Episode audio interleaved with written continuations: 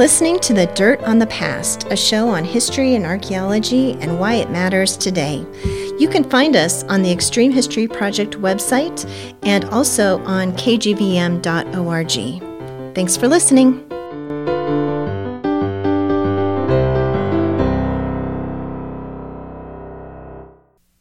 Welcome to The Dirt on the Past from the Extreme History Project and KGVM Community Radio. Whether digging up a site or dusting off the archives, we bring you some of the most fascinating and cutting edge research in history and archaeology and discuss why it matters today. Join me, Nancy Mahoney, alongside co host Crystal Alegria, as we converse with anthropologists, archaeologists, and historians about how they bring the past alive.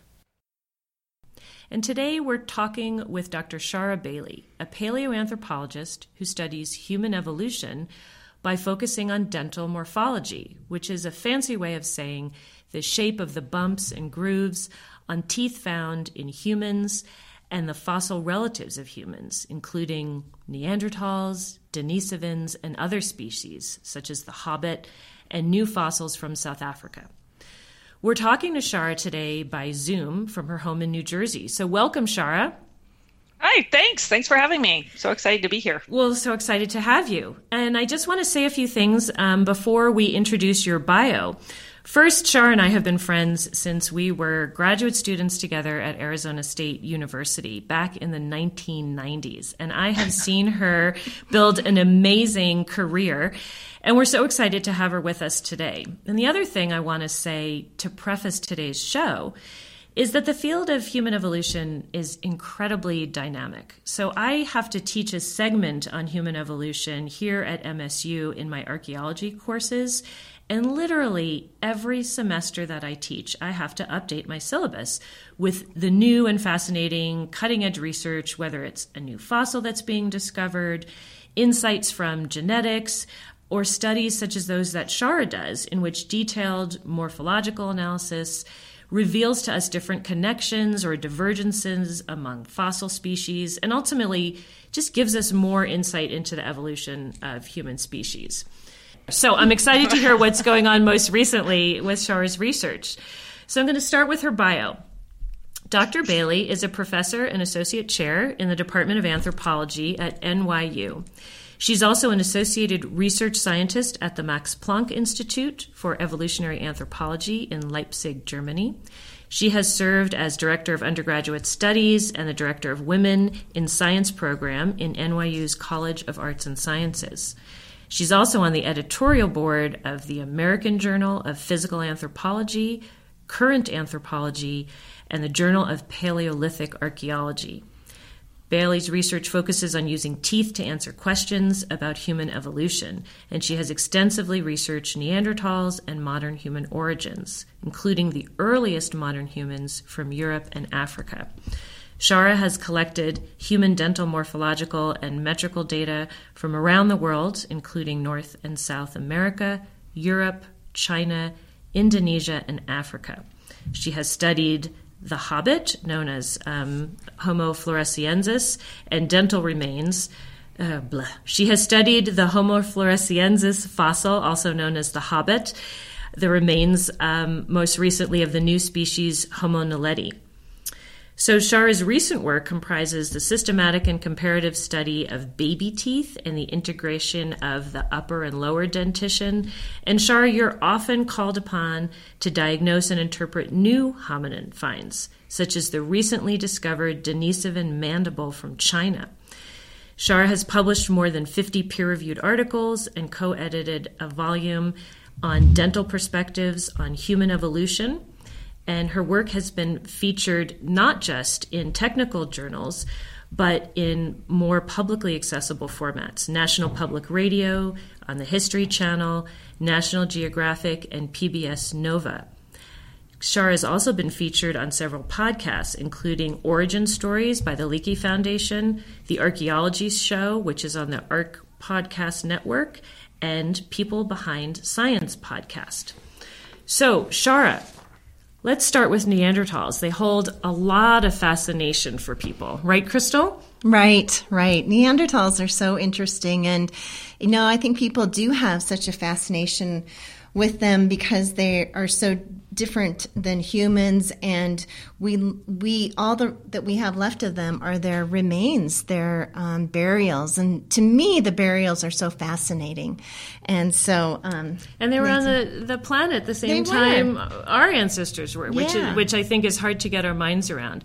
So ever since the first Neanderthal remains were found in the 1800s people have noticed that their bones look different from modern humans and that they behaved a bit differently too. So they're a little bit stockier, their heads are shaped a little bit differently, um, their tools are made a very certain way and not necessarily as much innovation as we find with modern humans. They don't have as much evidence, at least early on, of making art, of um, burying their dead, although there are a few uh, somewhat controversial mm-hmm. examples. They don't make clothing the same way that modern humans do, and they use a different hunting technology. So, archaeologists and paleoanthropologists have been trying to understand what those differences mean and how Neanderthals were related to modern humans, not being our ancestors. Were they a separate species? Are they a cousin?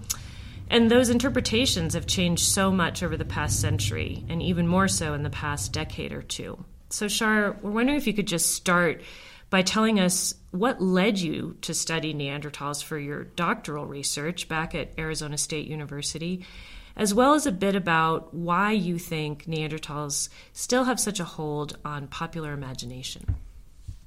Well, sure. Um, so, as you mentioned, um, ever since 1856, when the first Neanderthal fossils were found in Feldhofer, uh, Germany in the Neander Valley, people have been fascinated by them, right? What what are they? Are they our ancestors? Are they kind of an extinct branch of the human family tree? Like you said, maybe a cousin, right? What is their relationship to us? And this question was still being asked uh, in the early 1990s when we were getting to know each other. And if you might remember, our friend and uh, colleague Kathy Willermet organized a symposium at Arizona State University on modern human origins. And they brought in many people, Chris Stringer, right? You remember Jeff Clark was there. And right. anyway, all these people were having a discussion about whether or not um, Homo sapiens, our species, evolved in one place Africa and spread out and replaced everybody else in the world, or whether they may have evolved in separate places around the world. And um, you know what I noticed was that uh, with all of these presentations, nobody was really addressing the teeth, uh, and especially the teeth of fossil hominins. So. Um, so that's what got me interested in it because it seemed to me to be a, a niche I could fill. Uh, so, for example, if Neanderthals were our ancestors, and Neanderthals we know are a European, uh, you know, slash West Asian species, then um, we would expect that fossil uh, Europeans and recent Europeans would have more Neanderthal traits, right, than um, than uh, other groups, and so. I decided to look at the dental morphology and, you know, found out that in fact Neanderthals had a lot of unique traits, and those unique traits disappear abruptly um, coincident with the emergence of Homo sapiens uh, in Europe. So, as far as my research went, it it supported other research that suggested that Neanderthals were not uh, our ancestors, at least, and were probably uh, most likely, if not a distinct species, were at least on their way to becoming a distinct species, right? And I think that. Um, you know what's so fascinating now is that while all the data support this uh, hypothesis that we evolved in Africa and spread out and uh, you know throughout the rest of the world, we now know because of the DNA that when these different groups met, rather than being completely replaced, as was the the strict out of Africa hypothesis, uh, when they met, they exchanged genes, right? And they and they um, at least some of the time, right? It's because everyone outside of Africa has some Neanderthal DNA between one and four percent. I know I do. Probably. Do you? I do. Yeah, I do. I, I, I was yeah. going to look this morning to see what my percentage is, and I forgot. But I know you don't remember. Nancy, I don't remember. Do remember? Nancy, I think I have a lot. I think I'm higher. I'm more like four percent, and then I have red hair, and I know Neanderthals might have, but I don't know if that's a same stretch of DNA or not. I know right. That- no, it's not. They have a they have a different red hair mutation actually.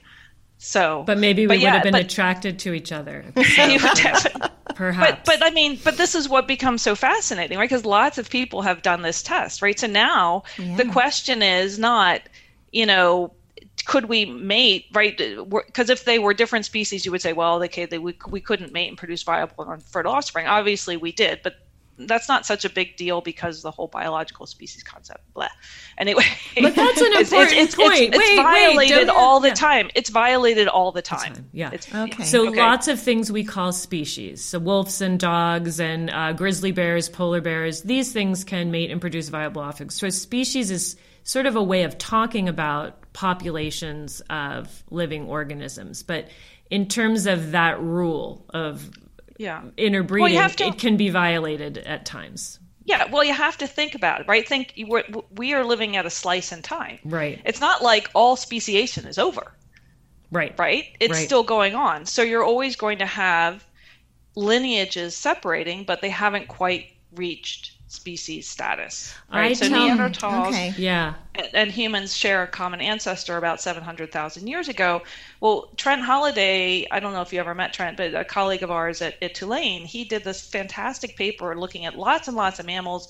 And basically, the rule is if you separated less than a million years ago, you can mate and produce fertile offspring. So, right. Interesting. We I use the example of of caribou and reindeer, which can I think still interbreed, but now they're mm-hmm. separated since that land bridge, and that often means mm-hmm. that if we give it more time, they may be distinct and separate enough. Of course, now though we move them back and forth as humans, but that wouldn't right. have happened. So Neanderthals and and modern humans could have been like caribou and reindeer if we had some staying in Africa and then some in. So, what you're saying with your research is you looked at the teeth of Neanderthals and you found some things that looked very different that you could measure and quantify from modern humans.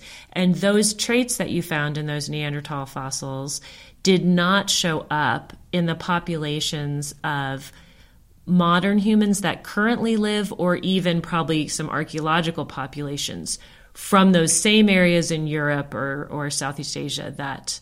Um, exactly. Okay. Exactly. So Neanderthals look more like Africans. They look more like uh, Neanderthal teeth look more like living African teeth than they do like European teeth, right? So um, that's because, or I should say, sub-Saharan African, because sub-Saharan African dentitions have um, just a lot of traits. They, they've retained a lot of traits that we also see in Neanderthals and other uh, fossil hominids. Can you give us an example of a trait that we find in Neanderthals that we don't find in modern humans?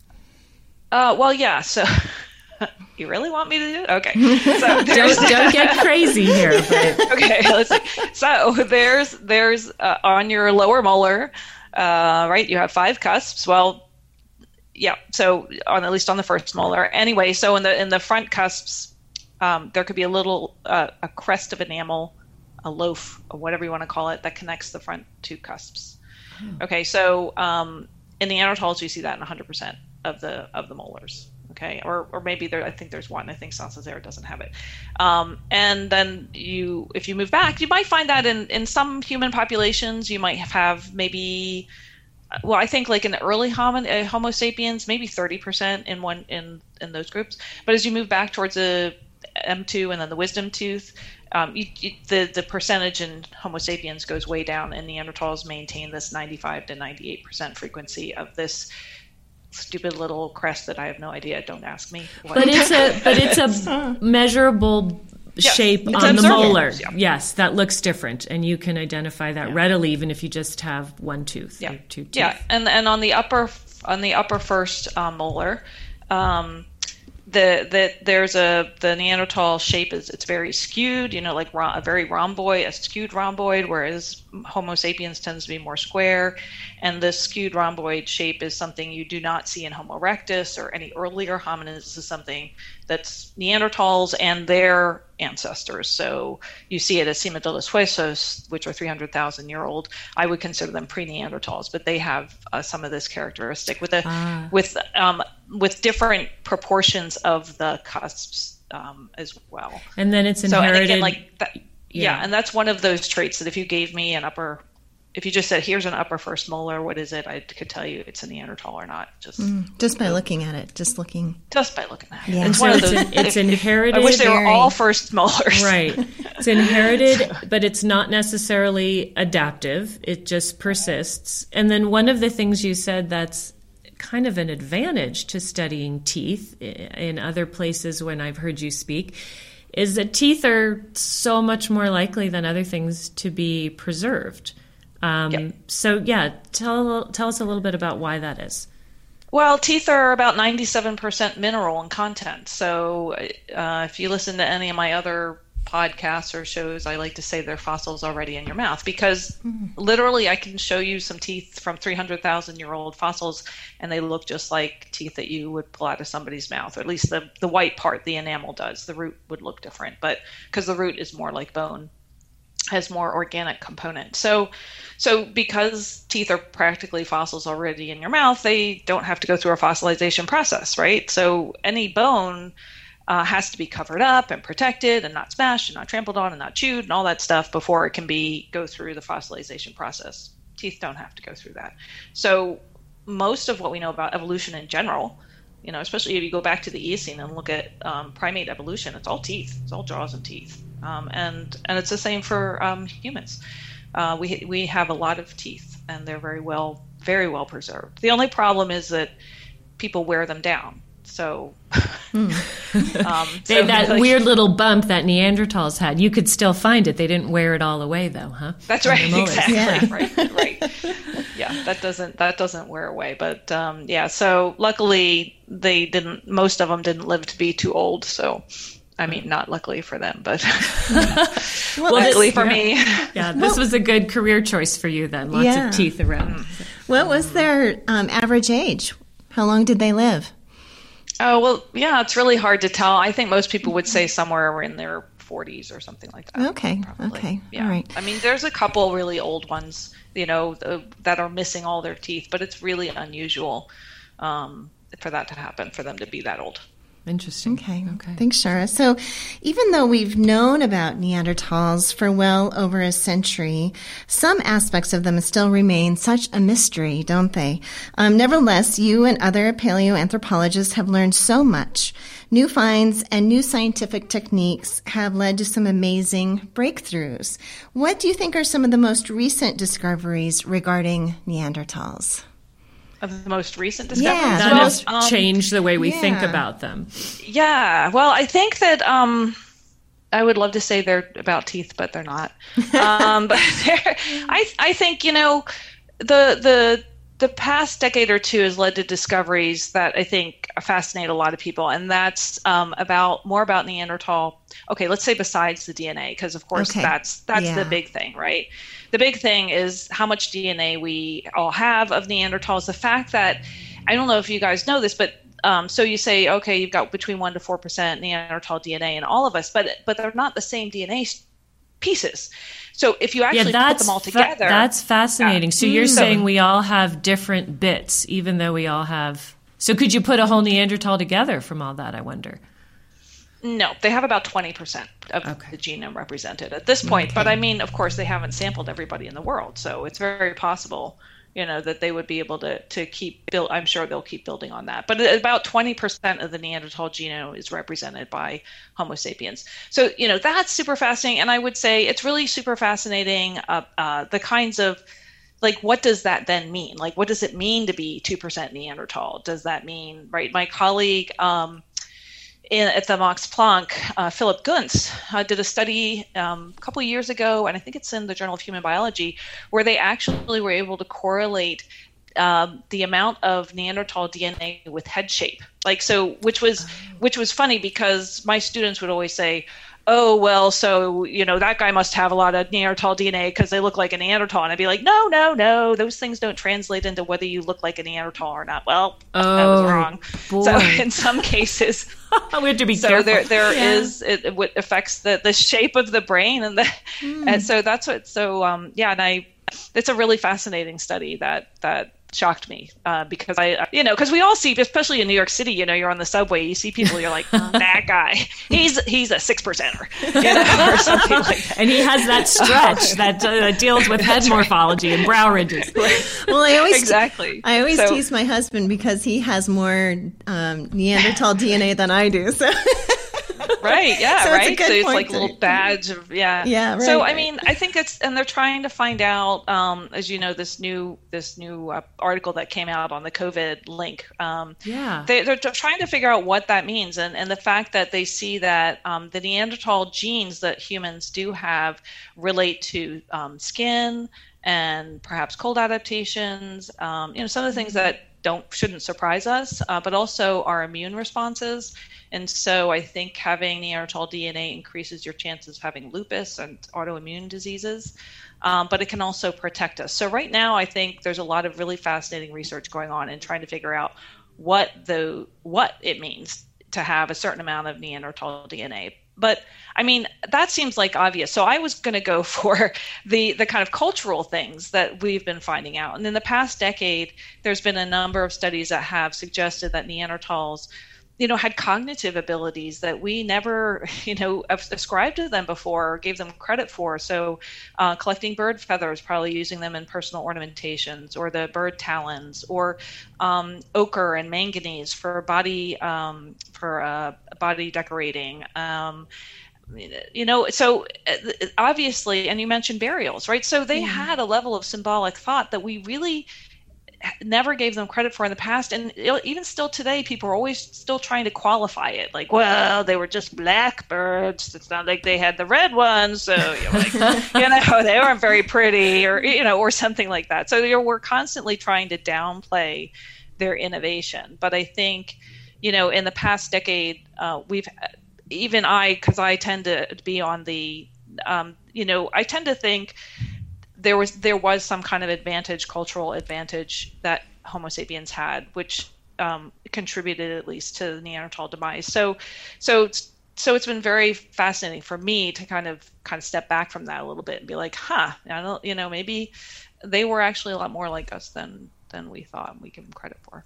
It's it's fascinating now because I find when I talk to people, sometimes my students or other people, people are proud now about the amount of Neanderthal DNA. Oh, that's cool. Yeah, in the past it's it would very be. different than it. I mean, like you said, there's often this downplaying, which I think still happens in the science to some degree. You know, they weren't as good as modern humans, and somehow we outcompeted them, right? Um, and that, and we'll get to talking a bit about their demise. But now I find a lot of people are very excited about having Neanderthal DNA and how much they it, it doesn't see. It seems to have a little cachet. So, um, and you know, now that they're finding these older paintings, like you said too, that maybe date 60,000 years ago in parts of Spain. And I'm sure some of the research on this will change over time as, as it is as we know more. There's that question of are they are they painting more than just their bodies? Maybe are they painting um, anything on on cave walls as well? But we know early modern humans collected lumps of ochre and things like that well before we find evidence for rock art. So there is a lot more parallels. I often wonder if the innovation aspect of humans eh, results from perhaps a larger population size um, and that larger groups of people can lead to innovations. But also, those Neanderthals were living in that ice age cold weather. I mean, that must have just slowed you down, right? Yeah. We haven't really talked Well- about what life was like in Europe for Neanderthals when they were I, I think you you made a really good point about population. So if I could just follow up on that a little bit, because so so let's say you have a, a group of people and they're living sparse on the landscape as it appears Neanderthals did, and this is why we see there are times when Neanderthals kind of are depopulated. They they disappear for a while and then they come back. They bounce back, and I, I'll talk about that a little bit later. But um, let's say um, Ned Neanderthal comes up with this great idea, like let's do this, right?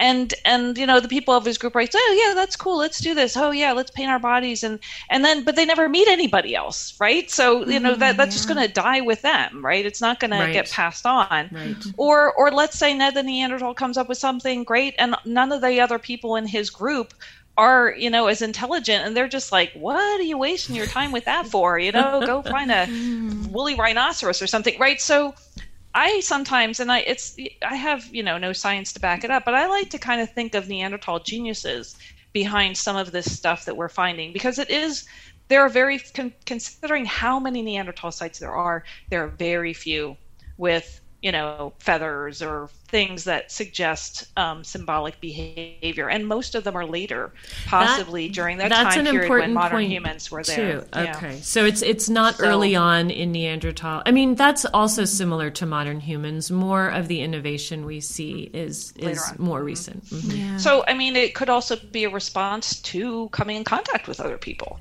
right? So now you have to distinguish us from them, and so now it makes sense, or you know. So I think that it's a really complex uh, question, but I but I do think population could have something. I think when you have a larger population, ideas can spread very quickly, get built upon. Whereas when you have populations that are separated, somebody might come up with a great idea and it might not be appreciated, or it just might never go not go anywhere. Yeah, that makes sense, Shari. You know, there's that bone flute that they recently found that was associated right. with a Neanderthal burial, and and that might just be that example that you just gave. You know, someone figured that out, but they weren't able to pass that on. So that's right, interesting right. to think about. No, maybe nobody liked the music. Right. maybe, or maybe someone appreciated it. right. And maybe someone invited a modern human because yeah, that right. person was contributing genes. Who knows to the funeral? So I'm who knows. but that I think is is the fun part of this research is that we have um, these actual remains, and then with the increasing amount of data, we can look at different facets of what might have have been. But um, we, we want to ask that question about sort of what um, what about the ultimate demise of Neanderthals? I think that is one of the aspects that really um, holds a lot of mystery for people. Yeah. yeah. People still want to know what, what what happened to them, even though we know that they're still around because they live within us, right? They're they're obviously not, you know, around, save that one or two people we see in the New York City subway. Um, but um, yeah, so so there's so like every big question in paleoanthropology, this is a big debate, right? And people have been working right. on this for a long time. There's a whole OIS 3 project, Oxygen Isotope Stage 3 project, that looks at this time period, what's going on in the climate, right? And they found that uh, during the time period when Neanderthals disappear, there's a cold snap. It's quite cold. And then you also have these fluctuations in temperature, really, really strong, um, marked fluctuations that, that um, in one, one individual's lifetime they would have experienced. These fluctuations in temperature can affect, um, of course, the environment, what kinds of foods are available, and so there are some people who are who blame the Neanderthal demise on this cold snap and then the subsequent ziggy-zaggy thing going on with the temperature. Uh, other people say no, it was because um, you know the, coinc- the, the, coinc- the coinciding demise of Neanderthals with the emergence of Homo sapiens in Europe is just too big of a coincidence. Modern humans must have either killed them outright or brought in some disease that wiped them off out or you know or outcompeted them and it's all homo sapiens fault i tend to fall in the middle there so i think and there's a reason for that so when you look at the climate uh, during the time that neanderthals were on the earth there are other pockets of time where it's really really cold um, there's at least two where we see really marked cold snaps um, and you do see a depopulation of Neanderthals, but they bounce back. They always come back, right? They came back 120,000 okay. years ago. They came back 70,000 years ago. Mm. 30,000 years ago, when this 30 to 40, when this all happened, they don't come back, right? And the only mm. difference between those two time periods that I see is that now not only do you have the climate change, the the effects on the environment, but then you also have another human group competing with you for the same resources that perhaps are coming in with longer range weapons, perhaps know how to hunt on a you know on a, a grassy landscape right because the cold would would reduce the forests and neanderthals were ambush hunters okay, okay so they they would not have you know so that would reduce where they're able to do their most effective hunting but then you have modern humans who are like, cool, it's, you know, they're out there on the tundra or whatever, where steppe I should say, you know. So I think that, I think it was a combination. of both.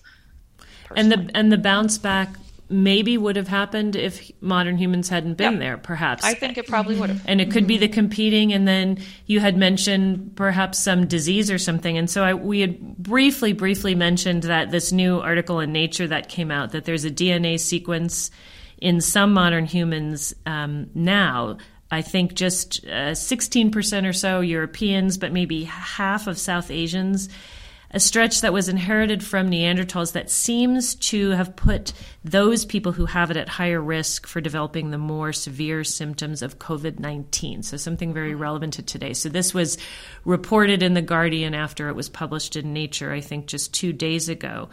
Um, so, it makes you realize how relevant that story of our deep past is today during this, this current pandemic and and do you do you think there's things about disease transference one way or the other. I, am sure it's complicated and genetics isn't necessarily your field but um, just what your thoughts are on that.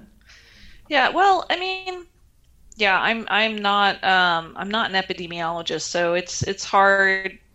I mean i don't think we can write it off and say you know it you know it absolutely didn't happen, mostly because the kinds of diseases that wipe people out are diseases of um, you know it being in close contact. You know, like and so um, you know these kinds of these kinds of really big pandemics and stuff like that don't usually happen unless you have high population, high density, mm-hmm. high concentration, and so so I get kind of like, yeah, I'm not so sure about the disease hypothesis, although I, am not going to write it off completely.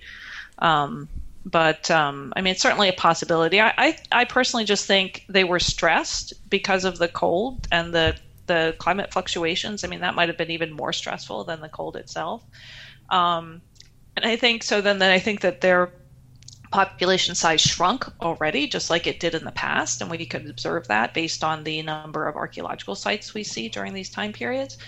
And I think that they, they it was just Homo sapiens was kind of the final nail in the coffin for them personally, uh, for at least some of them, and some of them, of course, we know, you know, I think they they I think they modeled like one mating every 50 years would give mm. you the amount of Neanderthal DNA that we see in, in Homo sapiens today. So That's it wasn't like they yeah. were, yeah, it's yeah. not a lot. It's like they probably didn't encounter each other. And they suggest that um, there is some selection against hybrids. Um, usually when you see that, um, it's them, it's their selection against the the the gender that has the mixed chromosome. So the male right? Xy in, okay. In, right because other animals have z's and stuff. But for us it would be the xy which is male. So um, it could be that so some of the neanderthal um, dna it suggests that it might have been selected against this way. So the males might have been less fertile less fertile mm-hmm. or less viable and we might sterile. have maybe yeah. through the female line more of that yeah Neanderthal. Oh, that's fascinating. Mm-hmm, mm-hmm. Um, so, Shar, we want to move on a little bit from Neanderthals because they're fascinating, yep. but you've also done research on so many other fossil hominid species, and we'd like our listeners to hear about a few of those. Um, and some of these might not be as well known to them. So, I want to start with Denisovans. And, and am I saying that right? Yes, you are. Okay. Because I've heard m- many people say Denisovans, other things. So we're going to say Denisovans here. Okay. I think so, they're dead and they don't care. That's probably true. they don't know what they've been named. Yeah. Yes. They're like, we're not called that at all. Yeah, right. Because that's just the name of the cave, right? In right, Siberia right. where they were found. Okay. Yeah. So um, can you tell us a little bit about them, um, place them sort of alongside Neanderthals and modern humans, and then about your particular fascinating research on Denisovan teeth. Okay, sure. Yeah. So Denisovans are a, a, cousin of Neanderthals and a more distant cousin of us. We don't know if they were a different species or not. We don't have mm-hmm. enough of their skeleton at this point to be able to say that, but they do have distinct DNA. So um, I was first introduced to them when my colleague Bence Viola um, brought some casts of the first Denisovan teeth to one of our conferences, and and I was I was just agog with the size of the really really big teeth. Wow. Um, but other than that, and, and not Neanderthals, and that's why I was like, I just said that's not Neanderthal. Wow. So it didn't have that. It didn't have that characteristic bump on the molar. Okay. No. no. All right. Wow. Okay. No. It, it, what was an upper molar, and it didn't have that, that rhomboid skewy shape. So yeah. So um. So that's basically what why he even showed them to me because he wanted okay. to know that. So um, and I wasn't really, I wasn't involved in the research, but he, he did show me the cast. And so that was the first time I'd ever really heard of them or saw them. And then, um, you know, and then they were excavating at Denisova cave and they able to find um, DNA. And that's how we learned. It was later that we actually learned, you know, that there's a distinct group based on their DNA. And um, and and some of the coolest thing is that we find um, their DNA in recent humans disproportionately of Asian origin. Oh, um, so wow. Melanesia, China, um, also, also Australia, um, they have Denisovan DNA much much higher frequencies than anybody else. Uh, and also then this recent discovery um, through uh, DNA, they found a first generation hybrid between Neanderthal and the Denisovan. So we know that Denisovans were not very discriminating. They're like Neanderthal, cool, let's go, and the Homo sapiens, cool, right? So they would like, date Whatever. anybody. Would, yeah. Okay, you could bring so, anyone home right, to mom exactly. or dad if you were a Denisovan. right. Okay, good. So, um, but my my chance to work on them came when um, my colleague at the Max Planck, Jean-Jacques Hublin, who directs the Department of Human Evolution, was called because um, they had rediscovered this jaw. It was in the drawer of a, a monk who had passed away. That right? is just a crazy right? story. I remember reading that and thinking, what are yeah. the chances? So they knew it was old, but no one had known it was in this monk's drawer until he passed right. away. Fascinating. Right. right. Makes so, you wonder were... what else is out there. Okay. what's in drawers? Sure. What's in attics? yeah. What's in... yeah. Christy Turner used to say, "You got to go to the museums and just look through their drawers." And I'm yeah. like, oh, they don't really let you do that. but if you could, yeah, yeah. Who knows awesome. what you would so, find? yeah who knows what you would find but um anyway so so he called upon me because um uh, i'm his dental expert and uh, because we can, we did all this work remotely um, through the. So they did a micro CT scan, uh, which allows us to image all the teeth, even within the jaw itself, which is cool because then, amazing. You know, yeah. when you open your mouth, you see all the white. Those are the crowns of the teeth, but you can't see the roots. But the roots can be really informative too. And and so so there I am looking. I'm like, yeah, they're really big, just as I would have expected. They, you know, they don't look like Neanderthals, which is what I would expect. Um, and um, so the weird thing about this jaw is they were missing the wisdom tooth, which is something you know we all think you know that that they we don't realize that that's actually unusual, right? Missing right. wisdom teeth. Right. Most fossil hominins have their wisdom teeth. So this this was complete um, agenesis, so it had not formed. It's not like mm-hmm. it was unerupted, uh, you know, and it was a kid. So um, so that was really cool. And then so I'm I'm looking at the second molar and I'm you know to taking descriptions and I'm spinning it around in virtual space and I'm looking at the roots and I'm like what? Right? And then I see that this this second molar so lower it's a lower molar because it's a it's a lower jaw. Um, they're supposed to have two roots one in the front one in the back and they're kind of plate like and wide. Um, and this one had three. And hmm. uh, you might think oh well that's you know that's interesting but you know, because I trained with Christy Turner, Arizona State University, I know a lot about modern human variation. And this is one of the traits. This is the three rooted lower molar, right? That we all learned as an Asian characteristic. So oh, wow. to me, that was just pretty fascinating to find evidence of this mm. trait we thought was actually new right? right? A new trait in in Asian derived populations, maybe less than twenty thousand years and, old. And we thought it was limited to modern human populations. Yes, and how exactly. old was the jaw again? The, the Denisovan jaw is like uh, I want to say 160,000. Wow, so that's okay. quite a bit early, and we have modern yeah, humans evolving in Africa at this time, but we don't necessarily have them migrating into Asia at this point. Right so what so what this suggested to me is that this is evidence of so if this is the Denisovan characteristic, and in fact there's another jaw from Taiwan that hadn't had not been assigned to a species or you know whatever group um, that has both the missing third molar and the three rooted molar as well. So to me, this might this might be a Denisovan characteristic, and mm. it just made it into modern Asians through um, through admixture. You know, so that's that's what I that's what I proposed. And that's interesting because I know from other articles I've read about Denisovan traits because they don't have a lot in terms of the skeletal remains or, or even Nothing. dental remains. Yeah. But they, um, so we don't even really know what they looked like in terms of their cranium mm-hmm. and their and their facial proportions right. compared to Neanderthals.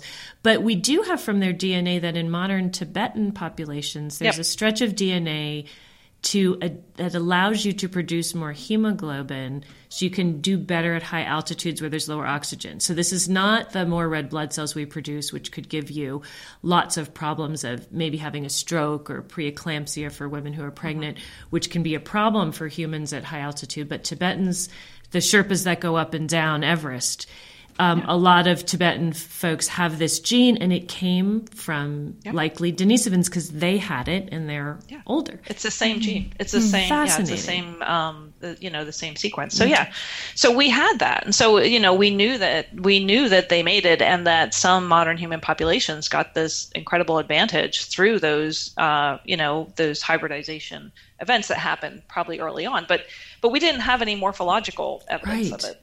That's so fascinating to have that concrete tooth and then this stretch of DNA and to be able to make these. Can, thank goodness that yeah. monk kept that jaw. right. That's fantastic. In his drawer all those years. In his drawer, yeah. Safely, yeah. so, so this is just so interesting, Shara. And, um, but I, you know, I've, I've been hearing a lot over the last um, few years about the Hobbit and the species that comes from the island of Flores in Southeast Asia. And is that a part of Indonesia?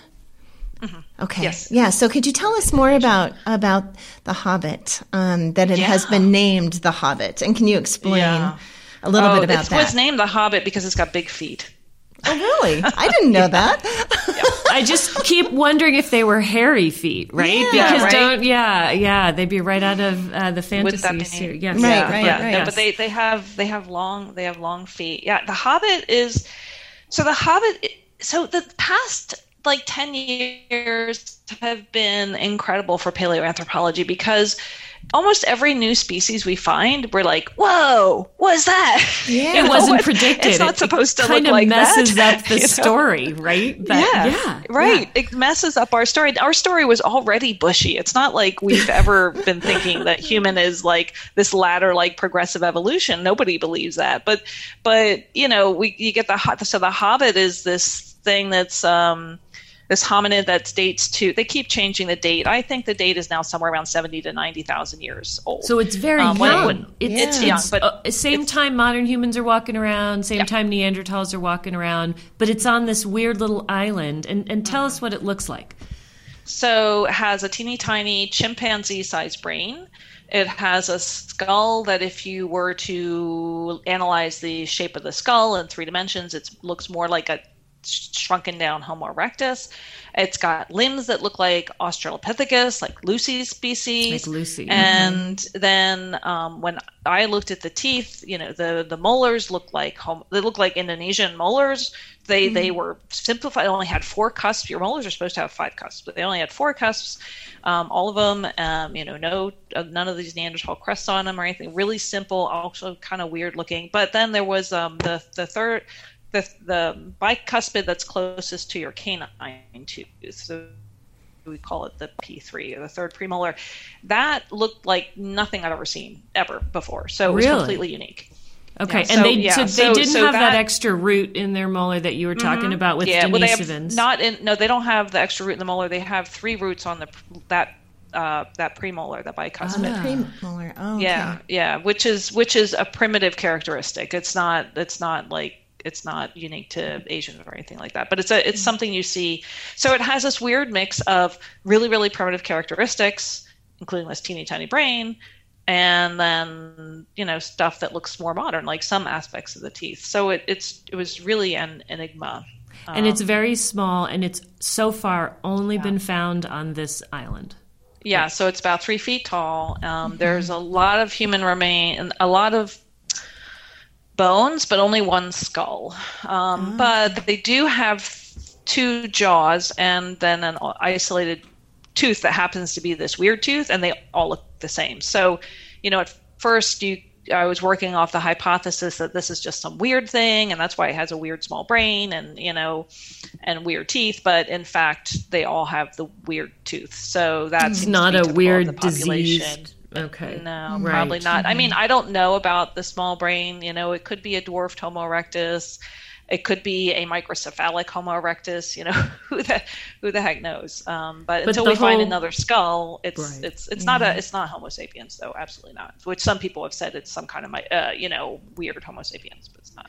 But it's about the the height of of female Lucy um, yeah. in terms of an australopithecine, but its but its head and teeth are totally different from an australopithecine. So yes, and then got it, the brain size of an australopithecine, right? But, not but then not the other, and then it, it's also um, found in such a, a strange location, uh, away completely from other australopithecines, right. and and then it's so recent in time, the dating. So right. so there's a lot of things there that make it hard to explain based on other yeah. things people have thought about right. the family tree. Yeah. Well, they they think that so there are some recent Homo erectus um, in Indonesia. They think I think the last date they came up with was something like hundred thousand years. So it's very possible that a population of Homo erectus got to the island of Flores and then. Uh, you know, dwarfed in size, and maybe because of resource um, uh, limitations, that you know, their brain disproportionately dwarfed down. But if but if they had a brain size of some other Homo erectus, like from Georgia, their brain sizes were actually under right. 600 cubic centimeters. So that's not that much of a, a shrinking down. Um, so I think to me that's that's the hypothesis I I like most that right. it's some kind of dwarfed Homo erectus. And and no DNA from these no. available. Didn't no preserve. DNA. Okay. It's that DNA really doesn't preserve in uh, warm tropical areas. Mm. So almost all the DNA. I mean, if you think of all the Neanderthal remains we have, and we have like 14 DNA sequences. Um, you know the the ability to extract DNA is still quite, uh, I should say, the probability is still quite low, and and then only they're only finding it in Europe. You know, and Denisova, Denisova in Siberia is a cold, dry cave, so that's why we get DNA from exactly. there. Okay, mm-hmm. okay, that's that one just is fascinating to me, and um, I. Uh, I know my students are always some of the most fascinated about The Hobbit, and um, I, I keep hoping that they'll just find a little bit more because they're just finding some stone tools, but they're not exactly sure what what it was capable of doing. Although there are supposedly these spitting Komodo dragons that it, it would have had to contend with um, on, yeah, on the island. Yeah, so. and giant rats. I think they. Oh, geez. it really yeah, sounds so like something awful. out of a movie. It really doesn't right? sound yeah. like something yeah. that's real. You know. Yeah. But we but we know this happens, right? So uh, the, you have right. You know about the dwarf stegodons and dwarf yes, hippos, right? Dwarf so this, this yep. island things happen. Yeah. And you know, rats get bigger and hippos get smaller. And, and, and there is a, a, a, cultural yeah. history of the people who live on the island of Flores talking about little people. Yep. Um, mm-hmm which just makes it even more interesting. Right. perhaps okay. we shouldn't ignore indigenous people when they talk about exactly. Like exactly. exactly. Yes. okay, so I want to also get in um, the newest member of the genus Homo, Homo naledi, and this one is another one like the Hobbit that really threw me for a loop when we were when I was teaching human evolution and had to figure out where to slot in my discussion of Homo naledi and what was going on um, because this species is also quite a bit younger in time, has a smaller brain, but it's found in southern Africa. Um, so I want you to tell me a little bit about that and for our listeners to explain a little bit about why the context in which Homo naledi fossils were found by Lee Berger and his team is so fascinating and then and then what you learned from looking at the teeth because you actually got to go and, and see the fossil, right? I did. Yeah. Mm. Yeah. I saw them when they were first pulling out pulling them out of the cave and you know they hadn't really sorted them at all. They were in the vault. That was pretty exciting. Um, and then I got a chance to study them when um, colleagues Matt Skinner and Luke Delezene put together a, a big grant um, for to bring in to make a big dental workshop with um, uh, a bunch of us. So, and that was probably I don't even know, maybe that was like four or five years ago now. Um, and my paper just came out. That's how long it takes. That was probably three years ago. Wow. Um, yeah. The, well, I, I say that because the idea was we're all going to get in there, we're going to study the fossils, and then we're going to write a paper within a you know within uh, six months or something, and nobody did that. In fact, you know, Luke is Luke is still working on the descriptions of all the teeth because there's so many. Um, That's a good so, yeah, problem so to have. That is a good. it problem. is. Yeah. It is. Yeah. But but the the cool thing about I mean the story that people love to hear about with Homo naledi, if you have time, Sure. um, is okay, is that it's found in in not only that it's found in a cave. I mean, this is where you find material in southern Africa, right? Hominids are found in caves, but that um, this particular cave to get to where the fossils are found, you have to go down pretty deep and then you have to get on your belly and go through this really tight area they call the superman crawl because literally you have to have your hands out front Oh and on your belly and pull yourself through right and it sounds and you- terrifying to me. seriously. That sounds awful yeah, to have and, to and do Lee this. Berger got stuck in there Oh my gosh. uh, in, in one of them. I don't know if it was in that or in a later, but yeah. So he got he was stuck there for like a couple hours. I was told later. I was Oh. like, I, I th- do you want to go, Shara? No. No, thank you. Uh, so, um, but then, so then you go through the Superman crawl, and then you get into this giant cave, but they're not there. You have to go up this thing called the Dragon Back, and then down this chute, which at Oh, its narrowest point is only uh, like nine inches. Right, so Ooh, so I actually probably couldn't even make it. Right, so they had to hire uh, five or six petite archaeologists, all females. Um, and Lee put out a call on Facebook of all things, right, looking for petite archaeologists. So it was just a group of women. So women he who knew. were he, able, yeah, he yeah, knew to people would there. get stuck unless they Yep. were okay. I remember and so- seeing those petite archaeologists Yeah, on a cover right? of National Geographic or something Yeah. like that. Yeah, They're but keep, amazing. keep going, Char. No, well, they're just amazing. Yeah. And so then you have to go down this chute, which is long, like forty feet long or something. I mean, it's long. And then and then at the bottom, there's just all these bones, and you're like, oh, Wow. how did they get there, right? And and there's just a lot. There's lots and lots and lots and lots of bones, and the and the the the material around it looks like it's just all organic so like the decomposition of the people like that's what is made up there and mm-hmm. so So these aren't So- fossilized.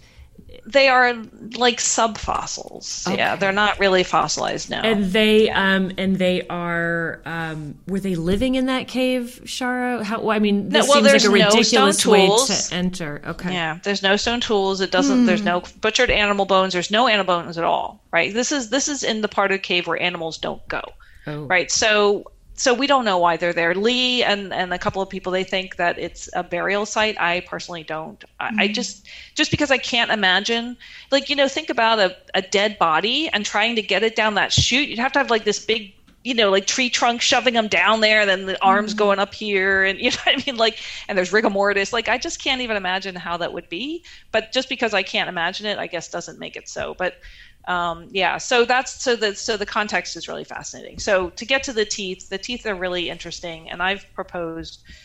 Um, I, early on, I proposed something that nobody really liked um, because what I see in the baby teeth and but also in the permanent teeth are similarities to a completely different genus called Paranthropus Oh wow. which is found in South Africa.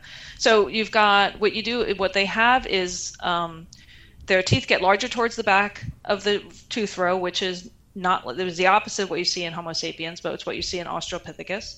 Their lower canines are super pointy, and if they have a little cusp in the back that makes it look like a mitten, uh, the canine Okay. looks like a pointy mitten, if you can imagine.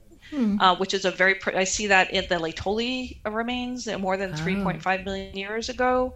Um, so there are a lot of Australopithecus characteristics, and then there's some things that I've only ever seen in Paranthropus. And um, and even when I did a cladistic, although be it uh, you know was a based on very few dental characteristics, um, that's who they link up with. So Just for people who don't know, Paranthropus yeah. has small brains. They're not our direct ancestor. They have m- massive cheek teeth for grinding down or chewing, and they they don't contribute after a million years ago. They seem to be gone, right? So they're a much So- older species, and Much and older. and Homo naledi dates to do we know three hundred thousand. Okay. Yeah, so it would be very strange. And so Um, but the thing is, is that my other colleagues who have continued to work on other aspects of the skeleton find also similarities between Homo naledi and much, much older species, some of which have unique characteristics. So it's not just some kind of evolutionary baggage, if you will. Uh, you know, something mm-hmm. just kind of a holdover. So, um, so I don't know what it, it, means. I talked to Lee during the, the, beginning of the lockdown. Lee Berger and I talked about the fact that other people were finding what I what I had kind of suggested were similarities to Paranthropus, and so we've been talking about what that might mean. We have to think about it. And so, why why is it in the genus Homo? To sort of bring it back around. It's a good question because it also has a brain size, the size of a you know orange. It's like a really small brain. um, aspects of well because okay because it has um, elongated lower limbs is one reason mm-hmm. and this is it's something tall. that is okay. a characteristic of of our genus of homo it's like one of the things that make us us um, i don't know any i just yeah, so there's no archaeology associated with them, which is strange for something this age, right? It's just right. really bizarre. Um, and just to no 300,000 years ago, in around the time, so that's Homo when Neanderthals were evolving and Homo okay. sapiens in Europe, and Homo sapiens was evolving in Africa. And we would have had Australopithecines also still in southern Africa, where no, Homo so Australopithecines in southern Africa. That's a good question. Disappear probably around two, uh, 1.8. So, well, you've got right. Australopithecus sediba that dates to 1.8 million. So actually, mm, but then there, yeah, yeah. There's so like, there's a big gap there. We don't really know a lot about. That's the point. Okay. Right? Mm-hmm. Is that there's a gap, but is that gap real or is it just we need to fill it in? We just haven't we just haven't really... found what's what's yeah. there. So yeah. much more to find oh, out. Oh, so much so, so much, much. Cool stuff. You know, we, it feels like we're just, you know, at the tip of the iceberg yep. here with all this all this research. Well, well, we went through like millions years of evolution here. Right, exactly. yeah, yeah. Well done. Yeah, good job. Good. So let's bring it to the present, Shara. Um, I do a lot of my research in the United States and a, a lot of it involves working with indigenous communities. Here in Montana, we have some of the oldest remains found in North America at the Anzick site, which is a burial um, of a young boy um, close to Bozeman, actually near Wilsall, Montana, that dates to about 12,500 years ago. So a little bit more recent than we've been talking about um, today. So our friend and, sh- and board member Shane Doyle has been actively involved in uncovering more information about this burial through D- DNA. But what can you tell us about the peopling of the New World from the perspective of dental um, anthropology? So um, it's an interesting question because that's actually why I decided to become an anthropologist was to mm-hmm. study peopling of the New World, and that's why I went to Arizona wow. State University was to oh, study with Christy Turner um, and uh, and look at dental morphology and things. So. Um, so yeah, he Christy Turner's work. Um, he's like the was he passed away. Um, he was the you know guy world um, renowned guy for dental anthropology.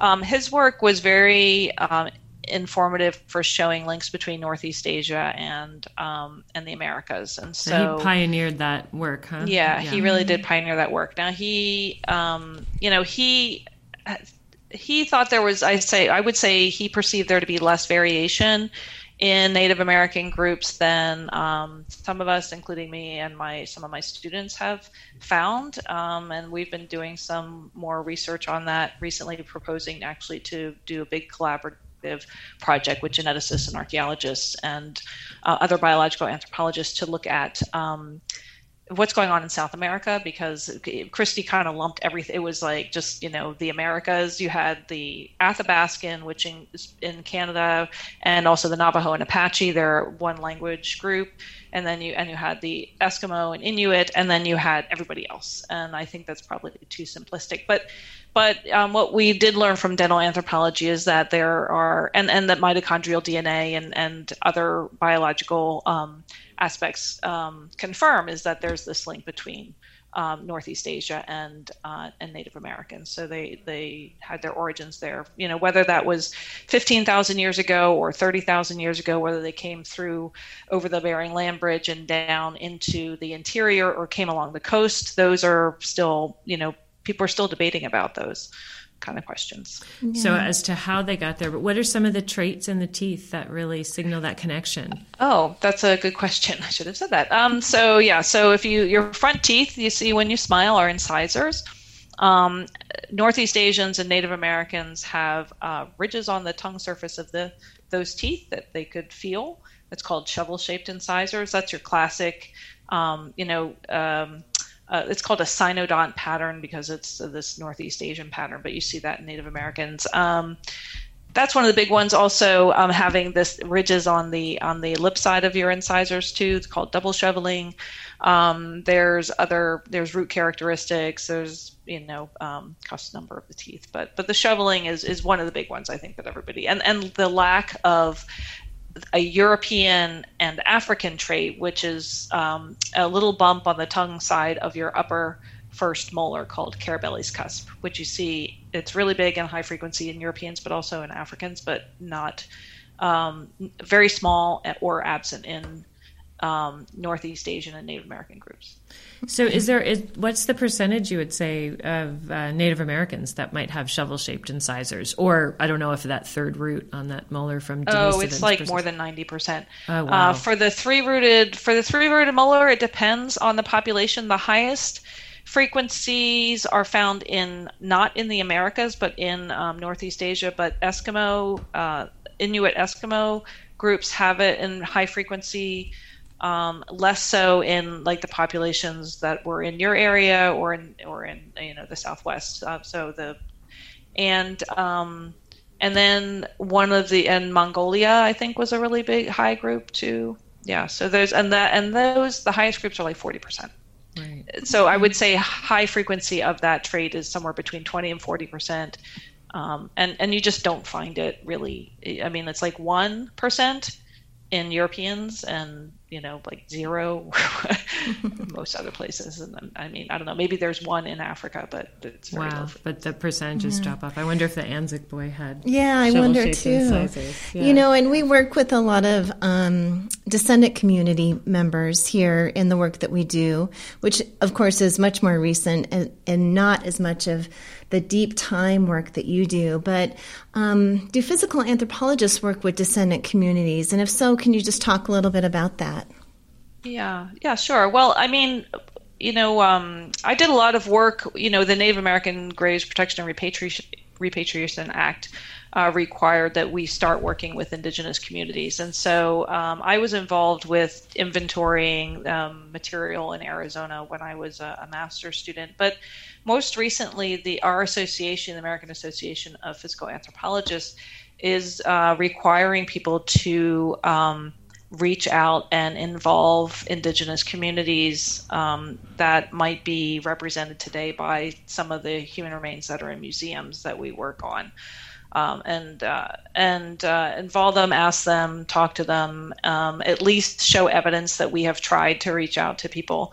Um, and it's it's interesting because for somebody like me that has collected data from all over the world and and done so over the past 20 years, um, you know, it, so I wonder sometimes like how how am I how do I manage that right? I mean, who do I if I have um, you know in my database I have Japan right? I don't, I don't actually even know if I knew where, you know, where it's from. I'm sure I could go back to the museum and, and, but I mean, so, so I, I, it'll be interesting to see how that, that plays out, um, what we, what we can do, or whether it's enough that the museum reaches out to those people or, or whether we all have to it. So, so these are collections some, made in, in sort of colonial times, and yeah, and exactly. some groups in in well in our country, but then in other countries are sometimes um, requesting those remains back or requesting yeah. that they have some involvement in how they are studied or what's said yeah. about them. Mm-hmm. Okay. Yeah. And so, so, yeah, so like I have a I have a collection of stuff from Australia and the, that material was in the um, in London and that material has been given back to um, to the people of Australia. So probably what that means is the next time I publish something on that material, I'll have to reach out right? Mm-hmm, to to mm-hmm. to the museum curator in London and see if they've if there's a way for me to contact the now descendants to make sure I can use that in my analysis. Okay. Right, but yeah. I think it's good. I think we need yeah. to recognize this the right. you know the colonization of the past and, and work with people. Right. Yes, yes. Absolutely. So. Yeah, we find that in our work. So, Shar, we would love to keep talking with you, but we're going to have to end it there. Shar, this has been very fascinating. We're so glad to have been able to host this discussion with you. And we look forward to hearing more about your research in the future. We want to thank um, you for this time uh, on this Friday afternoon at, at um, Beer 30. so thanks for taking time to, to talk with us. Um, and it's been so fascinating. And until oh, well, next time. Um, and until next time, um, we ask our listeners to stay inquisitive and to keep searching out the, the dirt, dirt on the past.